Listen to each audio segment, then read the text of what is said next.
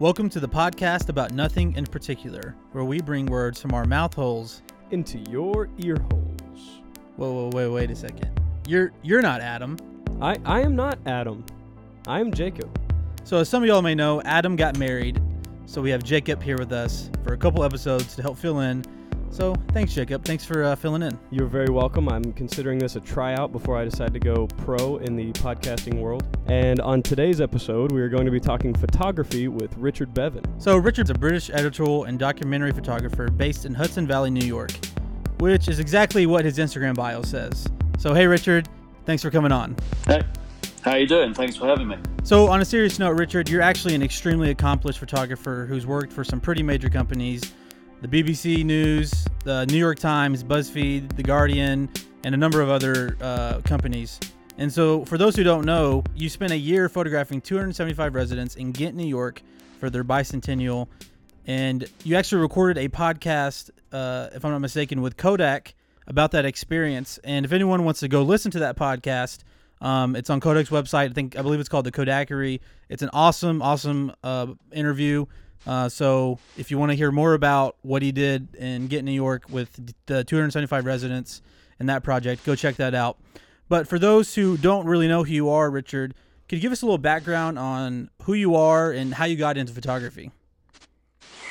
Yeah, sure. Um, I am obviously not from the US, as you may be able to tell. Um, I'm from the UK originally and uh, moved here about, uh, let me just see here, about 17 years ago. Uh, it was actually just a few weeks after 9 11 I started working here. Uh, I was in the advertising business at the time, and uh, I worked in that business in Europe and here for just under 25 years. I left eight years ago because uh, I just had a pretty burning need to really get stuck more into my photography.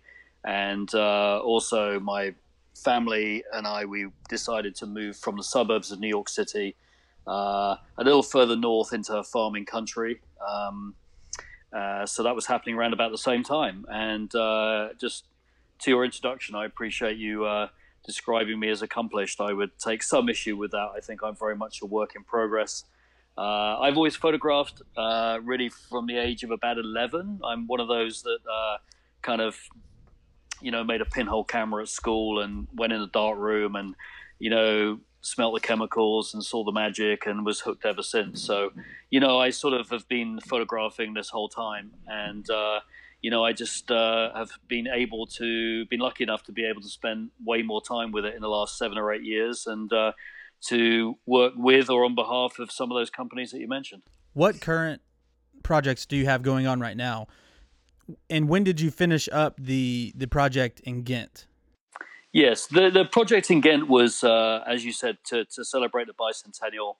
Um, that pretty much was a year. I did actually start. I cheated a little bit. I started at the end of 2017 only because there were some kind of seasonal elements that I wanted to include that I knew I wouldn't be able to include at the end of 2018 because I needed to be done with the project. So uh, it took about a year, and uh, I'm still really, in some ways, tying up a little bits and pieces of that. Um, I, I, did promise everybody who was photographed that they would get a print, and I've now done that. Um, I have a projection coming up next week at the International Center of Photography in New York City. They're uh, projecting some of my portraits inside uh, the center, and then at night they're going to shift and project some of the images on the window. So I've been uh, working that a little bit, and I'm I'm sort of in the next few months I'm hoping to get some sort of plan underway to uh, create a book of some of the portraits, which uh, is a sort of uh, lofty goal of mine. But uh, I'd really like to see if I can pull that off because a lot of people have asked me, and I want to try and make the book not a sort of you know like glossy coffee table book, but you know, a book that's accessible for a lot of people, particularly a lot of my friends and neighbors in the community who, you know, would like to buy a book. But, uh, you know, 40, 50 bucks for a photography book's pretty steep when you think about it. So uh, I'm trying to find a way of doing it that's uh, below $20. Um, so uh, all of which is to say, in terms of that project, um, you know, people, when you spend a year doing a project, people don't really think about the fact that you know you don't just sort of dump it and run and get on to the next one necessarily. Um, you know, there's still quite a lot of other stuff to do. But I am I am about to start another project. Um, I'm still kind of just finishing off the thinking on it, but it's basically broadly about uh, another kind of you know culture uh, of folks um, in this area of the Hudson Valley. Um, and I've been doing a lot of work like that in the last few years. So the work I actually did before the Ghent work was about uh, Donald Trump supporters who had built their own signs. They actually went to the trouble of, you know, crafting in some cases some quite elaborate signage during the 2016 election cycle. So a lot of my work is topical and based around this locality. That series you did caught a lot of attention, but are you seeing even more attention from the Ghent project? Uh, I th- I think I think it's just a different sort of attention. Um, you know, for different reasons. I mean, the the the Trump stuff was interesting to more people after the election. Um, the bicentennial work has been very interesting people during the bicentennial, and of course there are more people. So there's 275 people involved in the portrait series I just did. So, you know, that alone means it's going to get more attention. You know, um, but uh, I found the Trump the Trump work has been more kind of historically significant, if you like, rather than kind of was you know leading up to the election, it you know it wasn't garnering that much attention. It's only really been since the election that uh, it's had more attention. Did you feel like you learned anything about rural America or rural Americans during that, that little tour of, of the kind of the countryside and those different people with their Trump signs? Yeah, I think um, that's a good question. I think I think the, before I answer specifically, I think it's it's worth saying that I think it's very kind of dangerous to generalize about very broad groups of people. In other words, you know, um, like rural Americans. You know, right. I think that there's so many different there's so many different kind of you know uh, ways to look at that and, and, and experiences that people have. But I will say that I, you know, talk, talking to people and you know one of the things I think um, allows me to do this type of work is that you know I like going out and finding new people and talking to them, and it doesn't it doesn't intimidate me doing that. And you know, if I'm if I'm really honest with you, I think having this accent probably helps a little bit. And, right. you know, in terms, you know, I'm not actually a citizen either, so I didn't have, you know, I, I was able to present myself as a sort of observer rather than somebody with an agenda. Right, kind of a non-biased um, third party. yeah. Yeah, but I think I think I think it's fair to say, and I don't necessarily think this is anything that you haven't heard before, but I think to try and answer your question, I think people there was a very there was a very deep sense of like anger and frustration. Um, and I think that um, a lot of the people that I met, I mean, for that first, for the Trump series, I photographed about 17 or 18 people. So it wasn't a huge sample. But I felt like they were saying to me, we know he might not be the best guy per se, but actually, we think we need somebody like him. And right now, somebody like him is going to be the person who's going to make a lot of changes. Right. Um, and you know whether or not those changes were in the people's that I was photographing's best interest or not, that's a whole other debate. But mm-hmm. you know, I think that that that time everybody was looking for something. Everybody I photographed was looking for something alternative, uh, and they certainly got it. Right. It's like that, that pendulum swings from, from one side all the way to the other so as it you know gathers the momentum it swings even further away from where it was before and i think that's how people kind of felt with it when it went that's from right. you know bush to obama and then they wanted something in much contrast to uh, obama which was obviously trump but you know yeah. that's politics aside um, what was it that yeah but uh, just one just one thing on that i mean i i um i actually went back to most of them a year later about about it was actually about nine months after so it's September, October 2017. So it was about nine months after the inauguration, and, and I photographed, I photographed them again in a slightly different way. I used black and white and used a different format. Um, but I asked, I had the opportunity to ask them what they thought so far, and I thought actually, you know, your point about the pendulum swinging. Quite mm. often, when quite often when that's the situation, people start regretting what they've, you know, put in place. But actually, I think I, I, found kind of in amongst the people I photographed, I found kind of universal approval. Really? Because I think that they felt that, you know, even in those first nine or ten months, that that there'd been, you know, he'd been mixing it up sufficiently, and their expectation was he was going to create that type of change. So, right. you know, they were sort of, you know, yeah. What was some of your uh, inspiration for that Trump series? Uh, he's obviously a, a controversial figure, and and you know people that support him, like you said, it's not to to lump them all into one group, but there Yeah. must have been some kind of idea that this you know this guy was a reality TV show host, and now he's running for president, and uh, just kind of going into that. Did that have any sort of influence on your inspiration, or was it just a, a something that you kind of thought of and wanted to go for? Yeah, the the thing about that question is that um, you're, you know, that question is being asked, you know, with kind of two or three years behind us.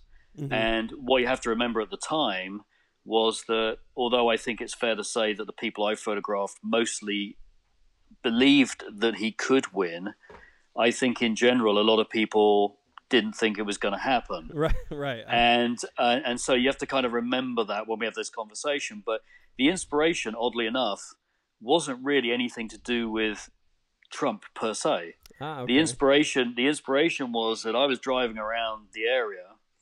Uh, you know, I was driving to, you know, doing various assignments around sort of upstate Western New York, and I would, I would see some of these signs, and it just made me think, wow, you know, like what? And we're not talking about, you know, yard signs where you donate, you know, twenty bucks to the campaign, and they send you a sign to stick in your front garden.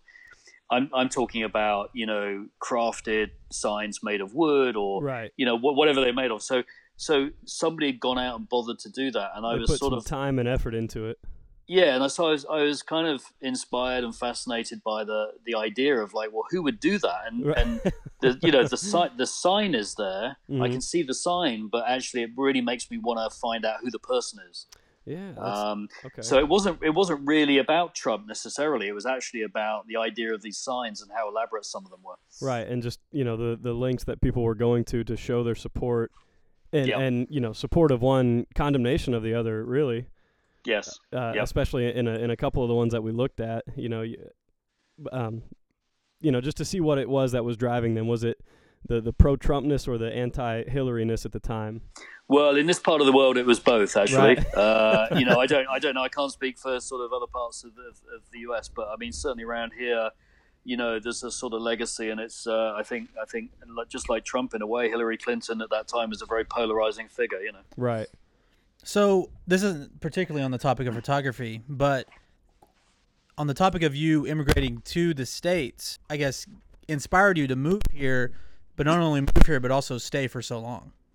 Yeah, that's, that's a good question. I um, I moved because I was uh, with an advertising agency that uh, was an international agency and was offering international opportunities for those that wanted to move. And it was at a time when uh, the kind of advertising business in the US wasn't, um, in terms of what I was doing, it wasn't as strategically driven. And the UK, for whatever reason, um, was sort of doing things slightly different and slightly more strategically. I think basically because the UK is a smaller market, so it wasn't so logistic, logi- uh, logistically driven. Whereas here it's such a huge market that there were more logistics involved in sort of getting ads out into the marketplace. You know, so they wanted people who had strategic ability and experience.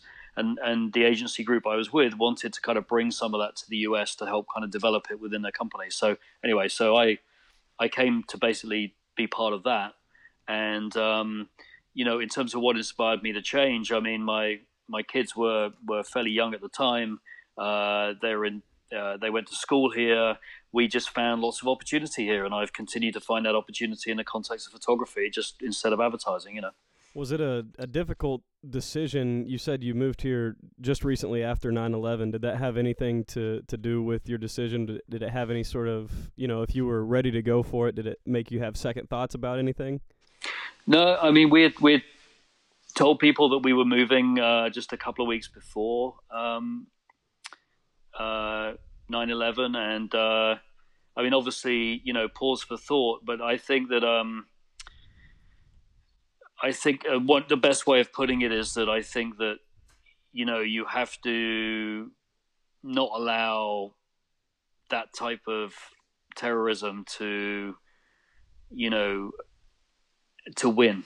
And so you have to continue. And uh, you know in terms of my growing up you know the the UK was uh, for a few years pretty fraught with problems with um, you know Northern Ireland and terrorism to do with that. And so I, I'm not I'm not saying it was a way of life, but I mean it was something that you just kind of grew up thinking, well, you know, you can't allow that to win. So, you know, I think maybe that was part of it. But we we we kind of forged ahead, and I I remember kind of coming here on, you know, flying back and forth on planes that were you know not very well populated. Right.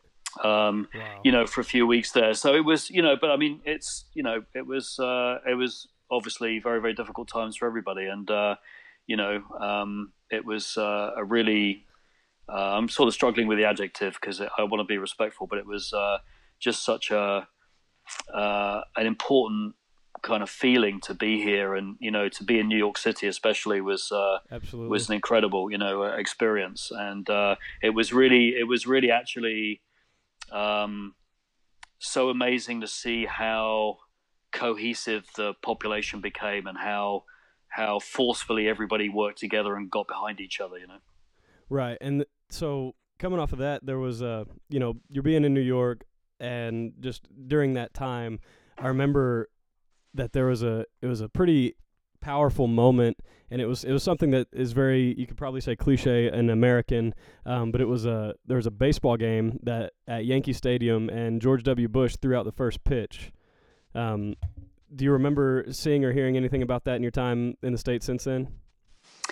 Um, not particularly. I mean, I sort of remember it vaguely, but I, to be honest, I can't remember the details about it. There, there were a couple of uh, of events that happened. It was him throwing out the first pitch, and then it was uh, the first home run that had been hit after. And it's it's just kind of a, a moment that, in a sense, that baseball brought the country back together, and people started to realize that things were going to be okay after after the fact, after Right. after such a tragedy. It was it was interesting to see people just coming in for for an event such as baseball that that brought so many people together. And I I was a baseball player uh, in college and, and most of my life, so it was just particularly impactful to me.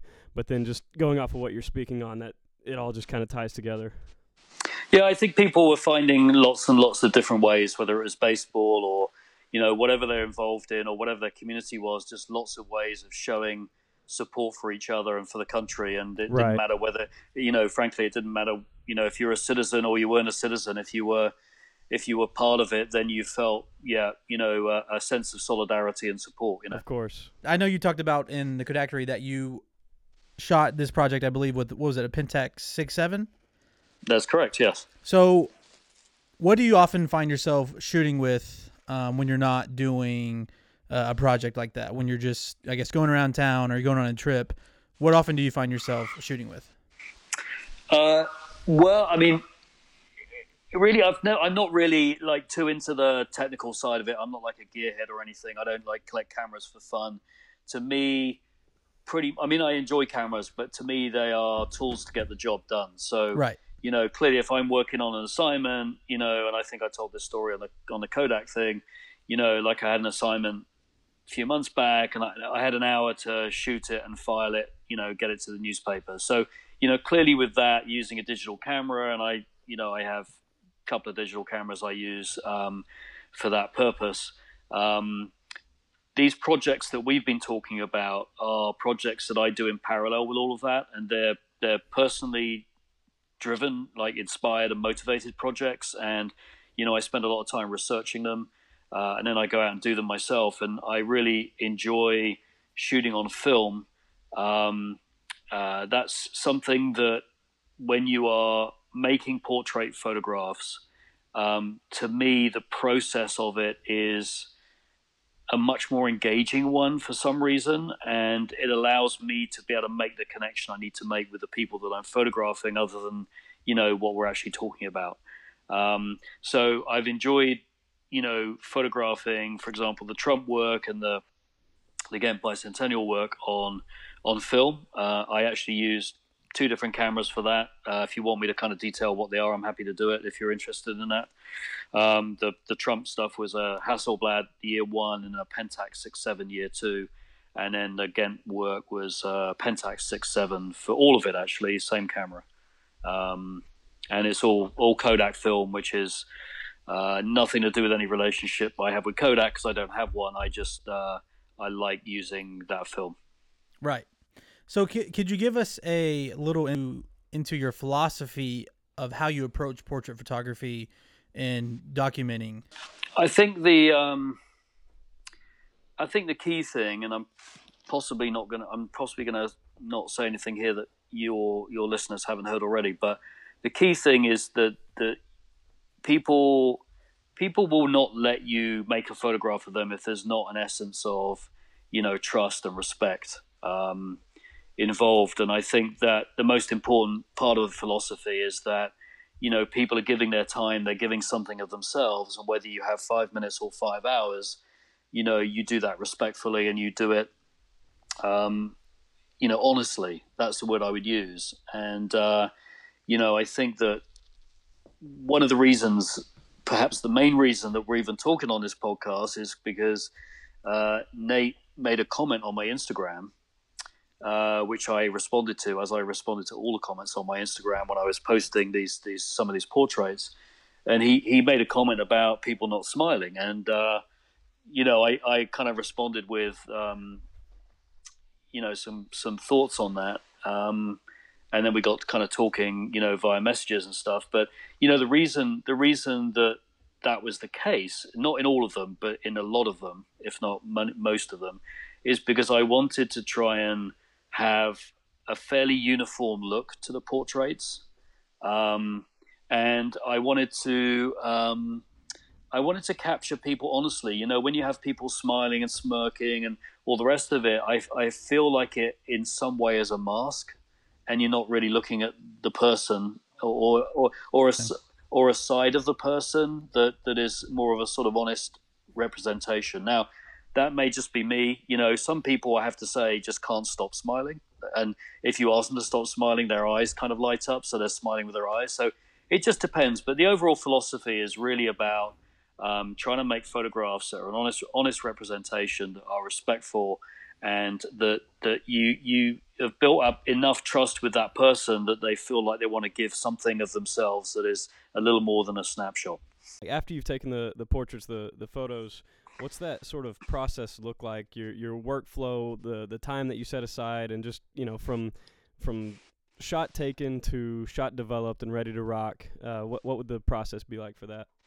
Yeah, the, the, the process is actually pretty limited uh, by design. So um, most of the work that I do that I get paid for, assignment work, is um, journalistic in its in its kind of nature, and so you know I'm not I'm either in a position of having to deliver it quite fast, right? Uh, I'm I'm always in a position of needing to provide images that are have integrity, so they haven't been changed in in ways significant. So, you know, I can change a little bit of, you know, color correction or a little bit of contrast or a little bit, but you know, you don't remove things, you don't put things in, you don't kind of crop to make it a different picture, right. all of that stuff. So, um, I take the same philosophy when I'm working with the film and the portraits. Um, I basically um, shoot on the Hasselblad, it's 12 frames on a film, and on the Pentax, it's 10 frames. Um, and basically I use a lab in New York City, and they develop the film for me, and they scan it at the same time. And um, I like the way they scan it. Obviously, for anybody who is not aware of how that works, like scanning, just like choosing a different film and changing all the exposures and settings on the camera, scanning can actually change the look and feel of your photograph as well. So mm. I get them to scan it as kind of straightforwardly as possible. And by the time that I receive it, uh, I find I have to do very, very little with it. Um, and that is by design because when you're making 275 portraits, I don't want to be sitting at my computer for, you know, one or two hours for each portrait working on an image or several of the images. Because if you add that amount of time up, it's a colossal amount of time that I would rather be out shooting. So, um, you know, by design, my workflow is very, very straightforward. Right. Uh, another reason I want to get on this podcast is because we want to talk a little bit about you and a kind of what you do outside of photography. Because obviously on your Instagram and your website and the interviews you're known for uh, the projects you've done and, and the companies you worked for and the professionalism. But can you give us a little insight of, of kind of who you are and what you like to do outside of photography? Of course i know photography is a huge part of your life but can you give us a little insight on maybe uh, what you do outside of that? Yeah i mean we um I'm no longer in the ad business. So uh, about the same time that I quit the ad business and focused more on my photography, my uh, family and I we we we invested in a very small but rundown farm um, where we live, and uh, we spent two years working to restore that. And um, so that is something that, that basically, you know, takes up time alongside the photography. Um, my wife has a farm store and uh, bakes bread, and uh, here in Ghent, and uh, we raise a few chickens and a few pigs, and so you know, and there's always a lot to do, particularly this time of year. So I'm very fortunate I can balance these two kind of things out. So that keeps me pretty busy, um, you know, um, alongside the photography. So. Uh, that's the kind of main thing in terms of where my time goes. And then, you know, we have two kids um, one's in Boston and one's in DC, and so we're visiting with them, or you know, we're traveling somewhere. So we try and do a bit of that as well. Um, you know, just lots of different things, really. So I think down here where we are in Oklahoma City, people kind of have the idea that New York is limited exclusively to New York City. Right. So, so it's interesting to hear you talk about you know farming and, and raising farm animals Yep. up there in New York, and you said it was just about an hour north of the of the city. Yeah. So um, yeah, just to give you some context. So if you imagine where New York City is, if you uh, the Hudson River, which is a beautiful river, which uh, runs from the Adirondacks, which is about three or four hours north of the city, um, and it runs due south down into into the city of Manhattan and kind of you know meets the uh, sea there. Um, so we're not far away from that river. Um, and uh, if you so we're, we're our nearest biggest city is probably Albany, New York, which is actually the capital of New York. Right. People also mistake And- that.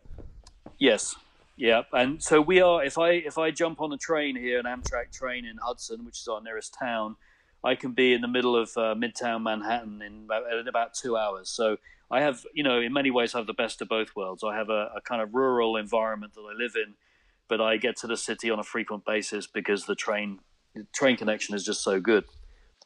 If you travel north and west, you get into western New York, so Syracuse, uh, Rochester, Buffalo, and then obviously Canada. Um, so that going that way west.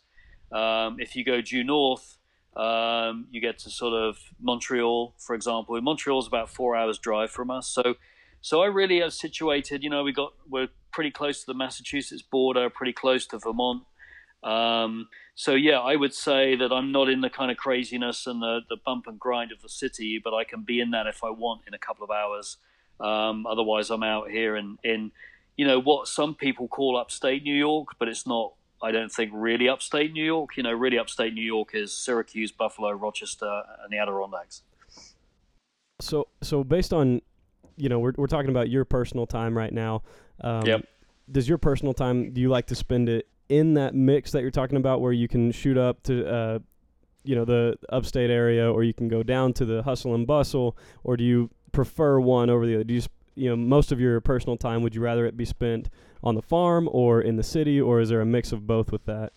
Uh, I mean, the honest, it's a mix of both. I mean, I, I always love going to the city, and I, I quite often like leaving. And I, I'm, I think because I live outside the city, I'm really productive when I go there. You know, I meet with people, I get done what I need to get done. I drop stuff off at the lab. I, you know, whatever I need to get done, I get done pretty, pretty efficiently. Um, so I, I actually like um, the fact that I can, you know, I know I can go there at any time. Uh, you know, obviously, you know, um, resources and time allowing. Um, and and upstate New York is just it's a great place to explore. You know, I can't say that I um I do it a lot for like fun and leisure. Um, I mean, I I've shot quite a few stories for the Wall Street Journal in the past few years up and around upstate New York, and uh, also I was uh, for a while photographing family Angus ranches, which may be more familiar to some of the folks in Oklahoma around you. Um, you know, I was, I was really kind of putting together my own story about how, you know, um, family ranches um, are kind of under threat, really, as a lifestyle for a whole number of reasons, whether it be, you know, younger people moving to the cities, whether it be, you know, farming as a practice has just become like a scaled thing. So, you know the bigger getting bigger and the smaller getting smaller, and climate change is having an impact. So you know there are a lot of kind of headwinds. Um, so I went to you know a few places: Kansas, Montana, Iowa, uh, New York, and photographed some ranches there. So you know I I really enjoy a mix of city and rural. I mean I guess partly in my dreams I'd love to be on the coast as well. So you know, I like a bit of all of it. I'll tell you what I don't like though, uh, which may have been your next question. I just what we really discovered was we really didn't like the suburbs. Um, you know, I grew up in uh, I grew up in the UK in a relatively rural part. It was a city, but a small city, and we lived on the outskirts. Um, so I never really felt too suburban. I mean, I guess it was technically, but when I came here, and you know, we we were actually in like proper New York City suburbia, we really didn't feel it was for us. Was it the people that influenced that, or was it just a mix of a little bit of everything, the craziness of it? You know, the the people not not excluded not excluded from that being crazy. I think I think the the last thing it was was crazy. Um, I mean, if it was crazy in a good way, it might have been more interesting. I think. I mean, there's always there's always great people everywhere. You know, I mean, as a especially as a photographer, I think everybody you know, people always say, "Well, I'm not photogenic, I'm not interested," but I think everybody everybody has something, you know. So it's not the people. There's always interesting people everywhere, but it's I think that the homogeneity of the surroundings and the kind of um, for us, I mean, a lot of people love that, you know, the predictability of it, and the train comes in at eight thirteen every morning, and you know, all of that stuff, and it just wasn't something that we were looking for. So you know, I, but I, I appreciate for, for a lot of people, it's you know, their perfect kind of ideal way of you know existing, and that's fine. Uh, right. It takes all types, you know. Can you uh, go into some of the travel that you've been able to do since you've been in the United States? Uh, yeah, I mean, a lot of it, a lot of it, um, originally was to do with the business I was in, and so I was traveling to many of the different states. Um, you know, I spent a lot of time in Georgia, a lot of time in Illinois, uh, New York. You know, basically some of some of the kind of states might sound like, well, why? Why was that? You know, but a lot of it had to do with where the clients were. Um, and then um, I actually sort of grew into an international job, and I probably ended up going to I don't know, thirty plus countries. Um, you know, with that job, spent a lot of time in India, uh, some time in China. You know, lots of time in Europe, South America. So you know, did a lot of that. And then um, with photography, for for a bunch of different reasons, um, I've made a couple of trips to Brazil. Um, you know, plenty of different states in the U.S., which I talked about earlier with the ranching stuff. Right.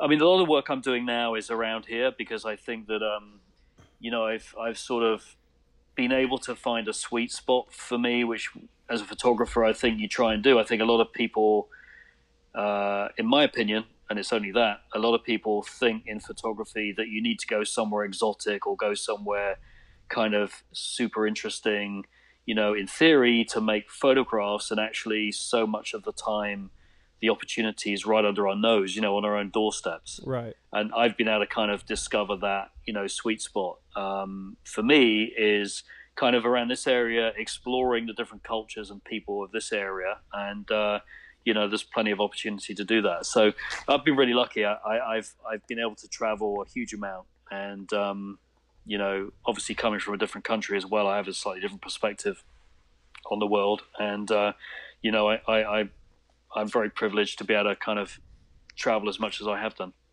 So, on the topic of you interacting with your your subjects, Yep. You have obviously been to many different cultures and different countries. How do you engage with your subjects in a way that gets them comfortable and gets them willing to have their photo taken? Um, I think there's sort of verbal and non-verbal bits to that. Um, you know, the non-verbal bits are that you know I think body language is an incredibly communicative thing, and um, you know I think you can look and feel threatening to somebody, mm. or or you can come across as being open, um, and I think also you can come across as being respectful, and you know there's there's a certain thing to that, and I, I I'm not sure I can answer the question whether that's something you can kind of learn to do or whether that's something you just that's just how you are. so, and I think it's probably more the latter, if I'm honest. Um, and then on the verbal side, you know, one of the things that you get to understand when you travel a lot, whether it's in one country or whether it's in, you know, across many different countries, is that although everybody's very different, there are always things that people have in common. And um, I think if you can, in a sort of natural way, find some common ground, even if you don't speak the same language, that can be possible. Yeah, yeah. Um, you know, if you can find some common ground, then you you have a better chance of making that connection. And I'll give you an example of that, um, which was sort of fortuitous, but I'm sure most people listening to this will have heard about all the craziness going on in the UK right now with the the Brexit, the idea of Brexit, which is uh, essentially the U- United Kingdom coming out of the 27, 28 member kind of uh, pact, which is kind of the European markets and, and kind of doing their own thing. It'd be a bit like, you know, New York separating off from the US, you know. Mm-hmm. Uh, perhaps not quite as dramatic as that, but uh, that type of deal.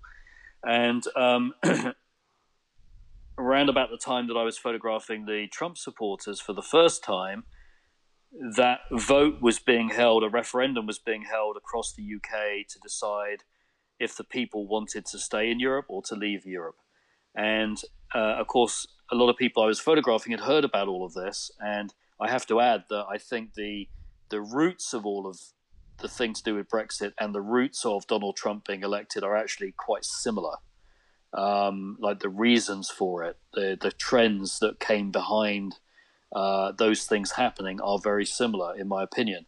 And so people would hear my accent and they'd, you know, I'd explain where I was from and what I was doing and kind of take the time to explain. And sometimes, you know, the camera wouldn't even make an appearance in the first visit. In fact, most often it didn't. Um, and that's another thing, you know, you, if you rush to do that stuff, then you, you, you are in danger of kind of blowing the whole thing because the first and foremost thing you have to do is establish some sort of relationship and uh, and kind of and, and trust between between all, all the people that you're photographing. So anyway, so my example is that you know they'd all heard about the Brexit um, kind of phenomenon, and it was the same time as the whole Trump thing was going on, and we were able to kind of have a conversation about that. And that you know once you once you've got to that point, then it's really in your hands to or in a photographer's hands to just try and get in a position of making you know the best possible photograph you can because you're in a way you, you've already lined up uh, the opportunity. Yeah i actually kind of have a similar story. Um, when i was in i was in santiago chile and i was uh, at a church and i was actually working at a conference doing some photography. And i had found myself uh, downstairs. There was uh, i went down to the basement just randomly and i saw uh, this guy and another guy. They were just chilling. They were eating, and I went up to the counter and was gonna try to buy something, but they didn't take cards. So I, you know, I turned around and I was on my way out because I didn't have any cash with me. And this guy gets me to come back, and we end up having dinner together. Now we don't speak the same language at all. He speaks Spanish. I speak English, and um, I don't speak enough Spanish to really communicate in a meaningful way but we were able to have a meaningful connection and we were able to uh, communicate and without each other's knowing each other's language. So it was this cool thing. And at the end of it all, I was able to take his portrait, and it turned out pretty cool. Um, the lighting wasn't that great, but because uh, we were in a basement, but it, it's it's awesome how you you're able to have meaningful experiences with other individuals despite the language barrier. Yeah, it's a perfect example. And You just you know you have to put the time and effort into it. You know, you get you kind of you get out what you put in. You know, um, and I think that's a great example. In fact, it'd be it'd be lovely if you uh, would post that so we can all take a look at it. Yeah, yeah, for sure. I uh, I need to go through those photos still, but uh, I'll definitely post that and share it. I enjoyed yeah, it. Yeah, you know, you know, once you're at that point that you know, and actually at some point it's not about making a photograph. You've made a you know a new friend, and you right. never would have thought that that would have been the case, you know. Um, and and this all, all of this counts to being able to make you know photographs that you know it's always difficult to describe what makes a good portrait. It's kind of like a really simple question, a really hard one to answer. um, is you know because there's so, there's just something that happens when you look at a good portrait and you're like, oh yeah, I can like I can look at this for a while, or I can you know really kind of get into this. I can see more about the person, and and that happens for a reason, you know, because I, I you know even when you take 275 portraits, not all of them are kind of up to that up to that level. And so, you know, there are there are going to be some where you look at it and you go, yeah, not quite. It's not quite there, you know, because and then you go, oh, remember, I'd like five minutes to do that one. Oh, know? right, right, yeah, and, and that's honestly that's that's kind of the reason I started shooting film. I actually recently sold uh, my digital camera so I could buy a medium format camera. I got a um, Pentax 645N uh, that right. I bought recently, which I'm not a gearhead either. I just uh, it was in my price range and had you know it was able it was gonna be able to get the job done for what I want to do. But I wanted right. to start shooting film because I I found myself going on trips, um, like to Santiago and I went to California a little bit after that, and I had brought uh, a 35 millimeter film camera, and I had brought a uh, digital camera, and both of those trips I had brought the digital camera and not shot with it once, right? Um, because I found that I was taking I was taking more time to shoot the film camera and to me it felt more meaningful and I was taking my time and uh, I was you know actually considering kind of more where I was and being in the moment more. And that's kind of why I found myself shooting film and then I and then I thought to myself you know I, I don't think I really find myself shooting digital as much in the future right now. Uh, so I, am just gonna take the jump and uh, get a medium format camera. That's great to hear. I mean, um, just on, on your first point, like I think the the equipment that I used to photograph that Ghent portrait series, the Pentax, I don't. It cost me no more than five hundred bucks, and I think people get people get so wound up with the whole you know equipment thing and how much they got to spend and what let you know all of these different things and actually you know always the best camera as they say is going to be the one that you have around you right yeah. but i just like you i'm finding it actually quite difficult to go back to just every day using my digital camera. Like I obviously use it if I need to, but I just the idea of using film is just so much more like attractive. Mm-hmm. Yeah, and definitely. although, of course, you know it has to be said, it's a more expensive pursuit. But you know, if you if this is like a big deal for you and you're really into it and you don't go to basketball games every week or you know you don't spend money on cigarettes or whatever it is then you know a film's going to cost you probably five six bucks um, you know, to get it processed and scanned, it's going to cost you, I don't know what, 10, 15 bucks? Right. Um, to get it processed at least. You know, so in the grand scheme of things, if it's something you're really into, um, it's kind of possible, right? So, uh, and, and, do you mind me asking how old you are? Are you in your 20s? Yeah, I'm 24. I'm okay. Also, I'm 23. Okay, cool. So I'm way older than you. but so, you know, when I was like 11, I was using film, of course, and then it all moved digital and so on. But the reason I asked the question is because I like really believe what, what's been so amazing with film. Uh, and of course, I'm not in denial about the fact that, you know, everything's kind of gone way down and, you know, there's less film being shot now and all I get all of that. But what's really, really, really great to see, and my youngest daughter's like this as well, is that um, people like yourselves and her are discovering film and using film not not as a kind of second rate digital or it, they're using it as a different thing it's like well there's painting and there's film and there's digital and there's you know uh, ceramics is they're different like things different forms and uh, you know i think i think it's uh, although it's going to be in a much smaller kind of way I think there's still life in film because because of that because people are realizing it is a, it's not a it's not a digital versus film thing. They both have something to offer in some way. Yes, certainly. And and and you either like you know you really spark to you can use both and or you have to use both for whatever reason or you're like really vested in one or the other. Like I know people who just had to move away from film and they would never go back. And I know people who only shoot film and kind of hate the idea of using anything digital. So you know, but I think it's really great that there are people such as yourselves and, and in your age group who are kind of discovering film as kind of a separate thing and, and really kind of experimenting with it. You know, just fundamentally, if you, you know, you, you probably you know, you've seen Fu- Fuji Instax cameras they sell at Urban Outfitters or whatever. You know, we've all got one. Right. You know, so what what happens when you when you go out and you have one of those with you and you're photographing people with that? What what's the response of people? It's like, oh, it's party time. We're going to go a bit crazy. We're going to, you know, we're going to make some sort of gesture. We're going to kind of cross our eyes.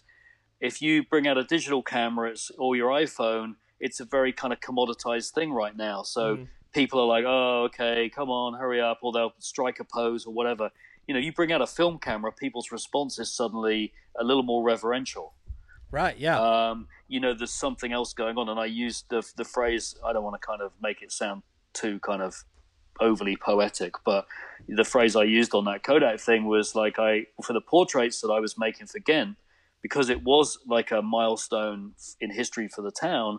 I did want to make it like feel like they were quiet moments of history, and hmm. to exaggerate to prove the point, I wasn't about to pull out a Fuji Instax camera and take photographs of people for that reason. Although that would have been an interesting project in itself, I wanted to make it more like the photographs of 100 years ago that where you had people like, you know, kind of straight to camera, you know. Mhm. So yep. so I think these these cameras and these these different experiences bring out different things in people, and so you have to select the right thing for the situation. So I'm not here to say, well, film's better than digital and it's better than instant film. I'm just saying it's all there. We should use it for different reasons, and we should try and support it all um, because we don't want any of these art forms to go away. Yeah, definitely.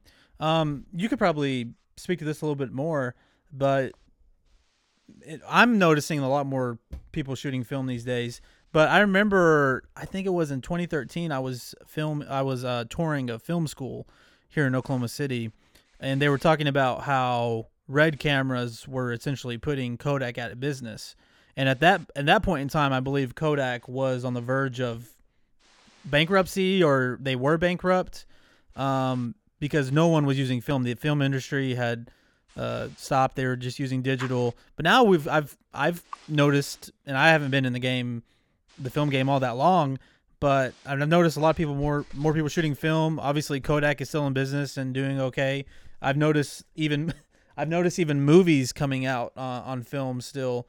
So, have you noticed more people using it to a point where you could see it being viable for uh, an extensive amount of time? Uh, I, of course, the sort of circles that I follow, whether it's on Instagram or whatever, or talk to. I mean, I'm I'm sort of in the echo chamber of people who support film, right? So, Yeah, as am uh, I. Yeah. i- i- in that sense, yes, I have. Although I would say, in general terms, I think the I think perhaps, and I don't know what the numbers are, but I think perhaps the the, the decline of film has been stemmed.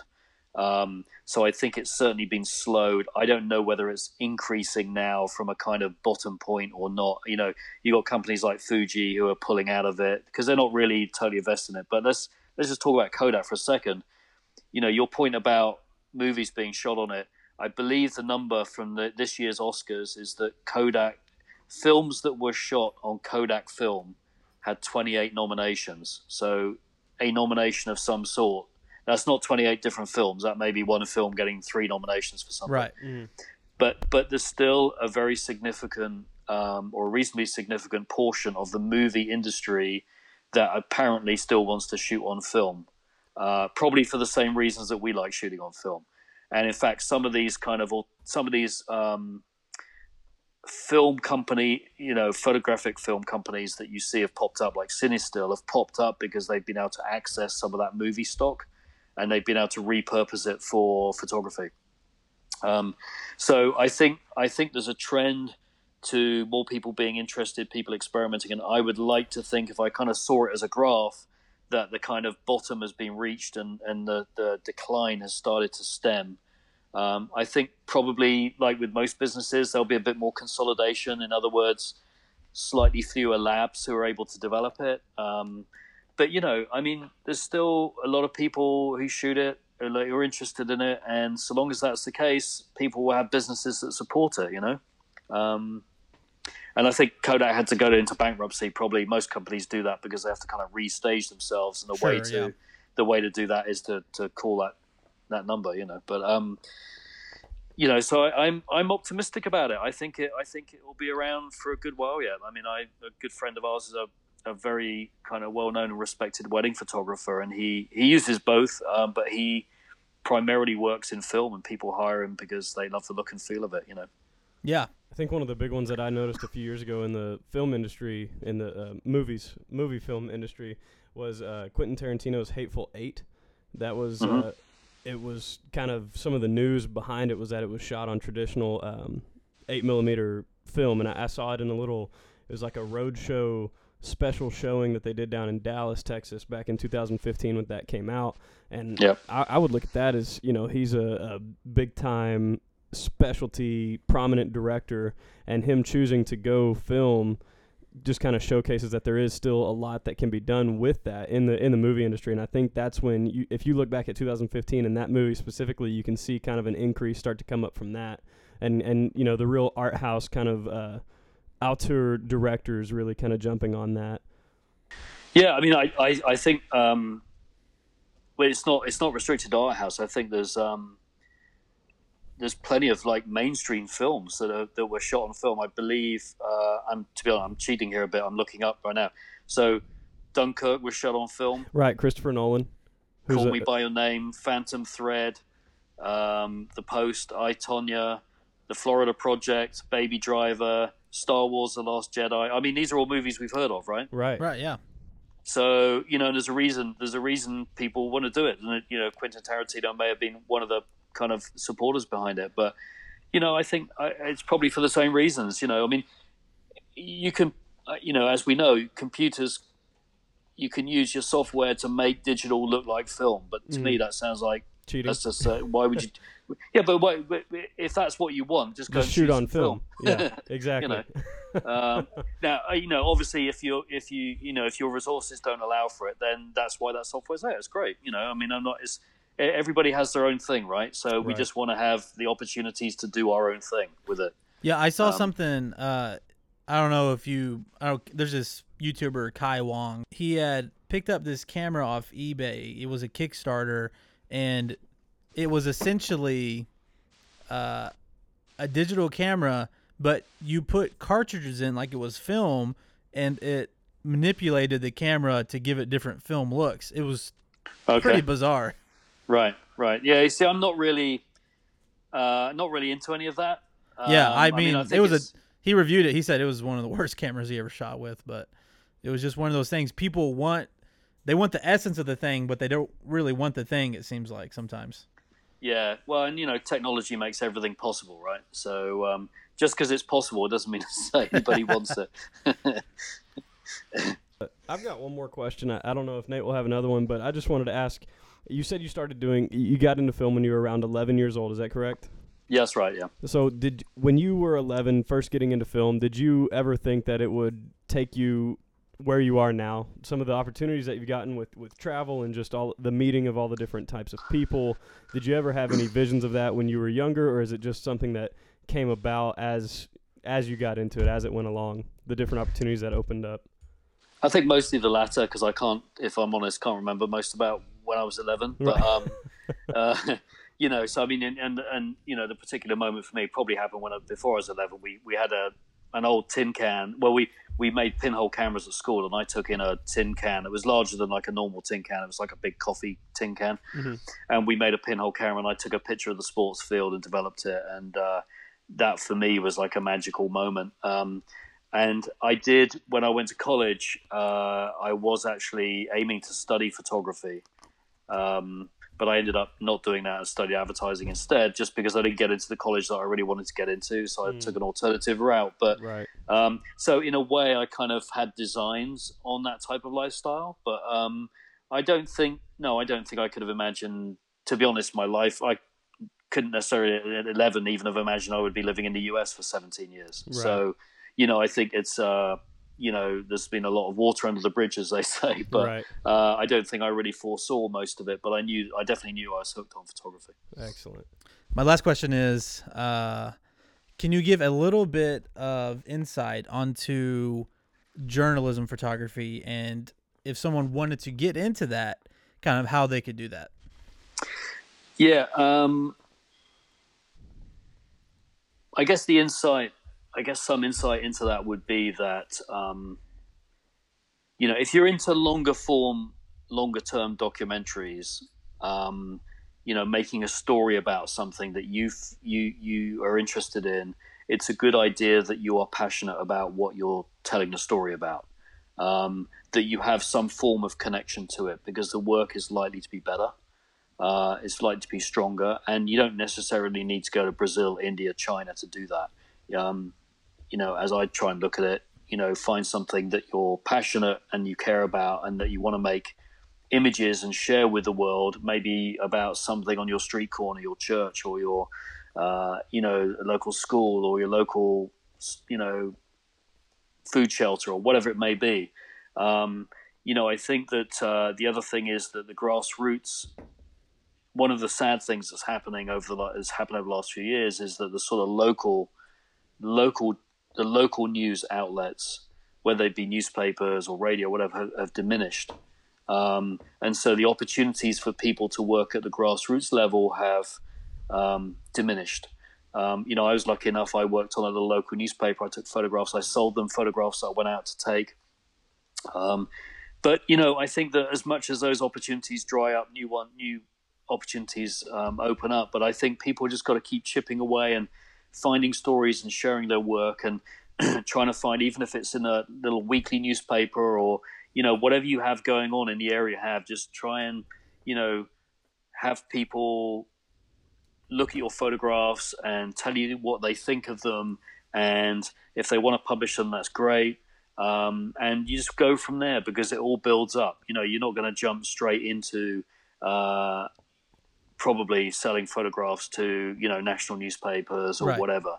Um, you know, so it, it, it, pays to to kind of work up and do that. But what what I think you see, there's there's a couple of different things. Like I, in my case, and I don't do a huge amount of it at this point because I'm doing a lot of my own personal work. But um, you know, if you're paid to do an assignment, I you know, can you please go and photograph John Smith? He has a um, you know a solar panel business and he's really kind of thinking about solar panels in a different way. You might not know anything about solar panels but your job is to go and try and get a series of photographs that try and tell that story. Um, that's one way of putting it. If you're doing your own work then choose something like i said that you're very passionate about and that you want to share with the world you know? Um, yeah. Uh, does that answer your question? Yeah that's perfect. Okay. thanks thanks. We, i really sure. appreciate that so the last part of this, uh, we are going to do the things we like segment. So as I said before, just something that uh, it could be photography, it could be film related, could be anything.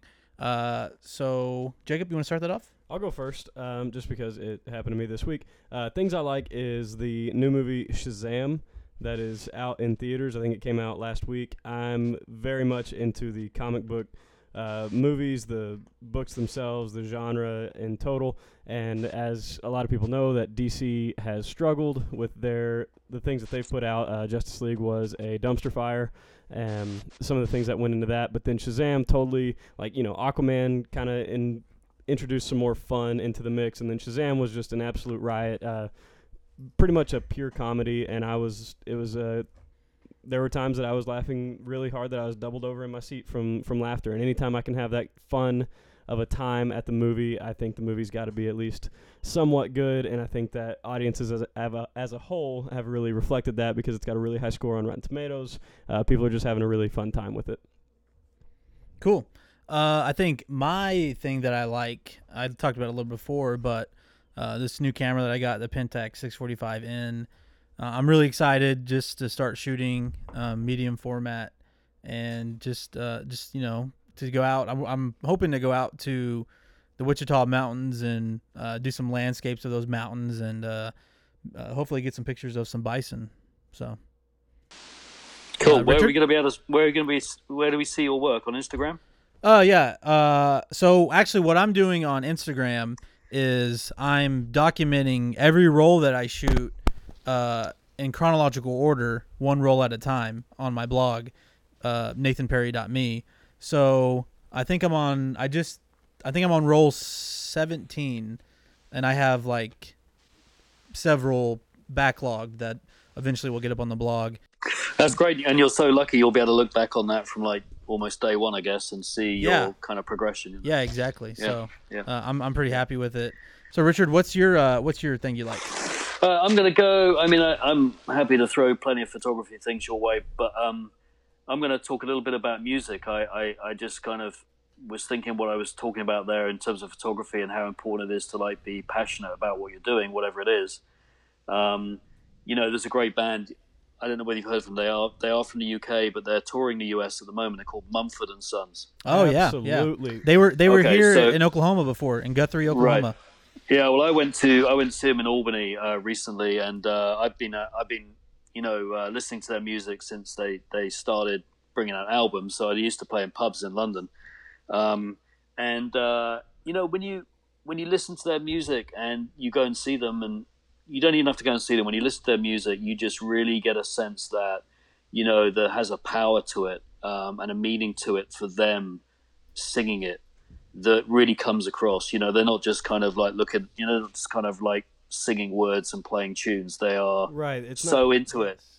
And I know that's not an original comment about great musicians because I think that's where it comes from for all great musicians. But I'm, I, my understanding of your question is like what's going on right now. So I would, uh, and Yeah. and the, the the album that they just brought out, uh, Delta, is It's is actually.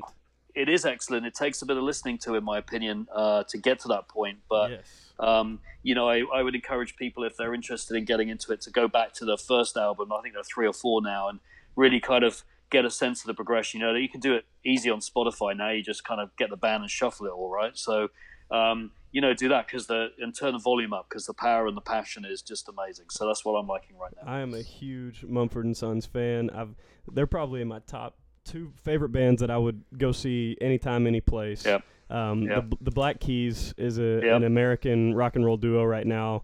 Um, they disappeared for a few years, and they, they finally put out some new stuff uh, within the last couple of months. But same same sort of thing where you can really just it feels like they're putting everything that they have into every song that they write. It's not just the sort of you know pop style stuff that we see get put out month after month that the the chart toppers, if you will.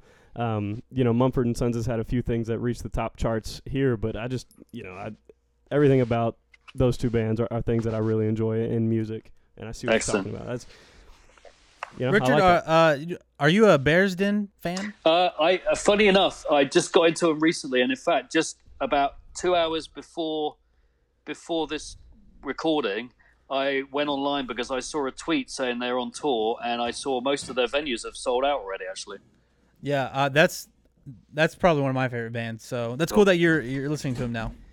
oh yeah, yeah. Well, and uh, I'm, I've got Snow Patrol coming up next, so that's my next uh, my next gig that I'm going to. You sound like a well versed uh, in- individual when it comes to your music. I well, I appreciate mean, that. you know, again, each to their own, right? Absolutely, absolutely. Um, Yeah. Where where can people find you on the internet? What what is your uh, you know Twitter, Instagram, your your own Uh, it's personal kind website? It's kind of all the same. So uh, it's Richard Beaven, and that's uh, B E A V for Victor, E N for November. So Richard Beaven is my Instagram. Richard Beaven is my Twitter, and cool. Uh, this may surprise you, but richardbeaven.com is my website. Excellent.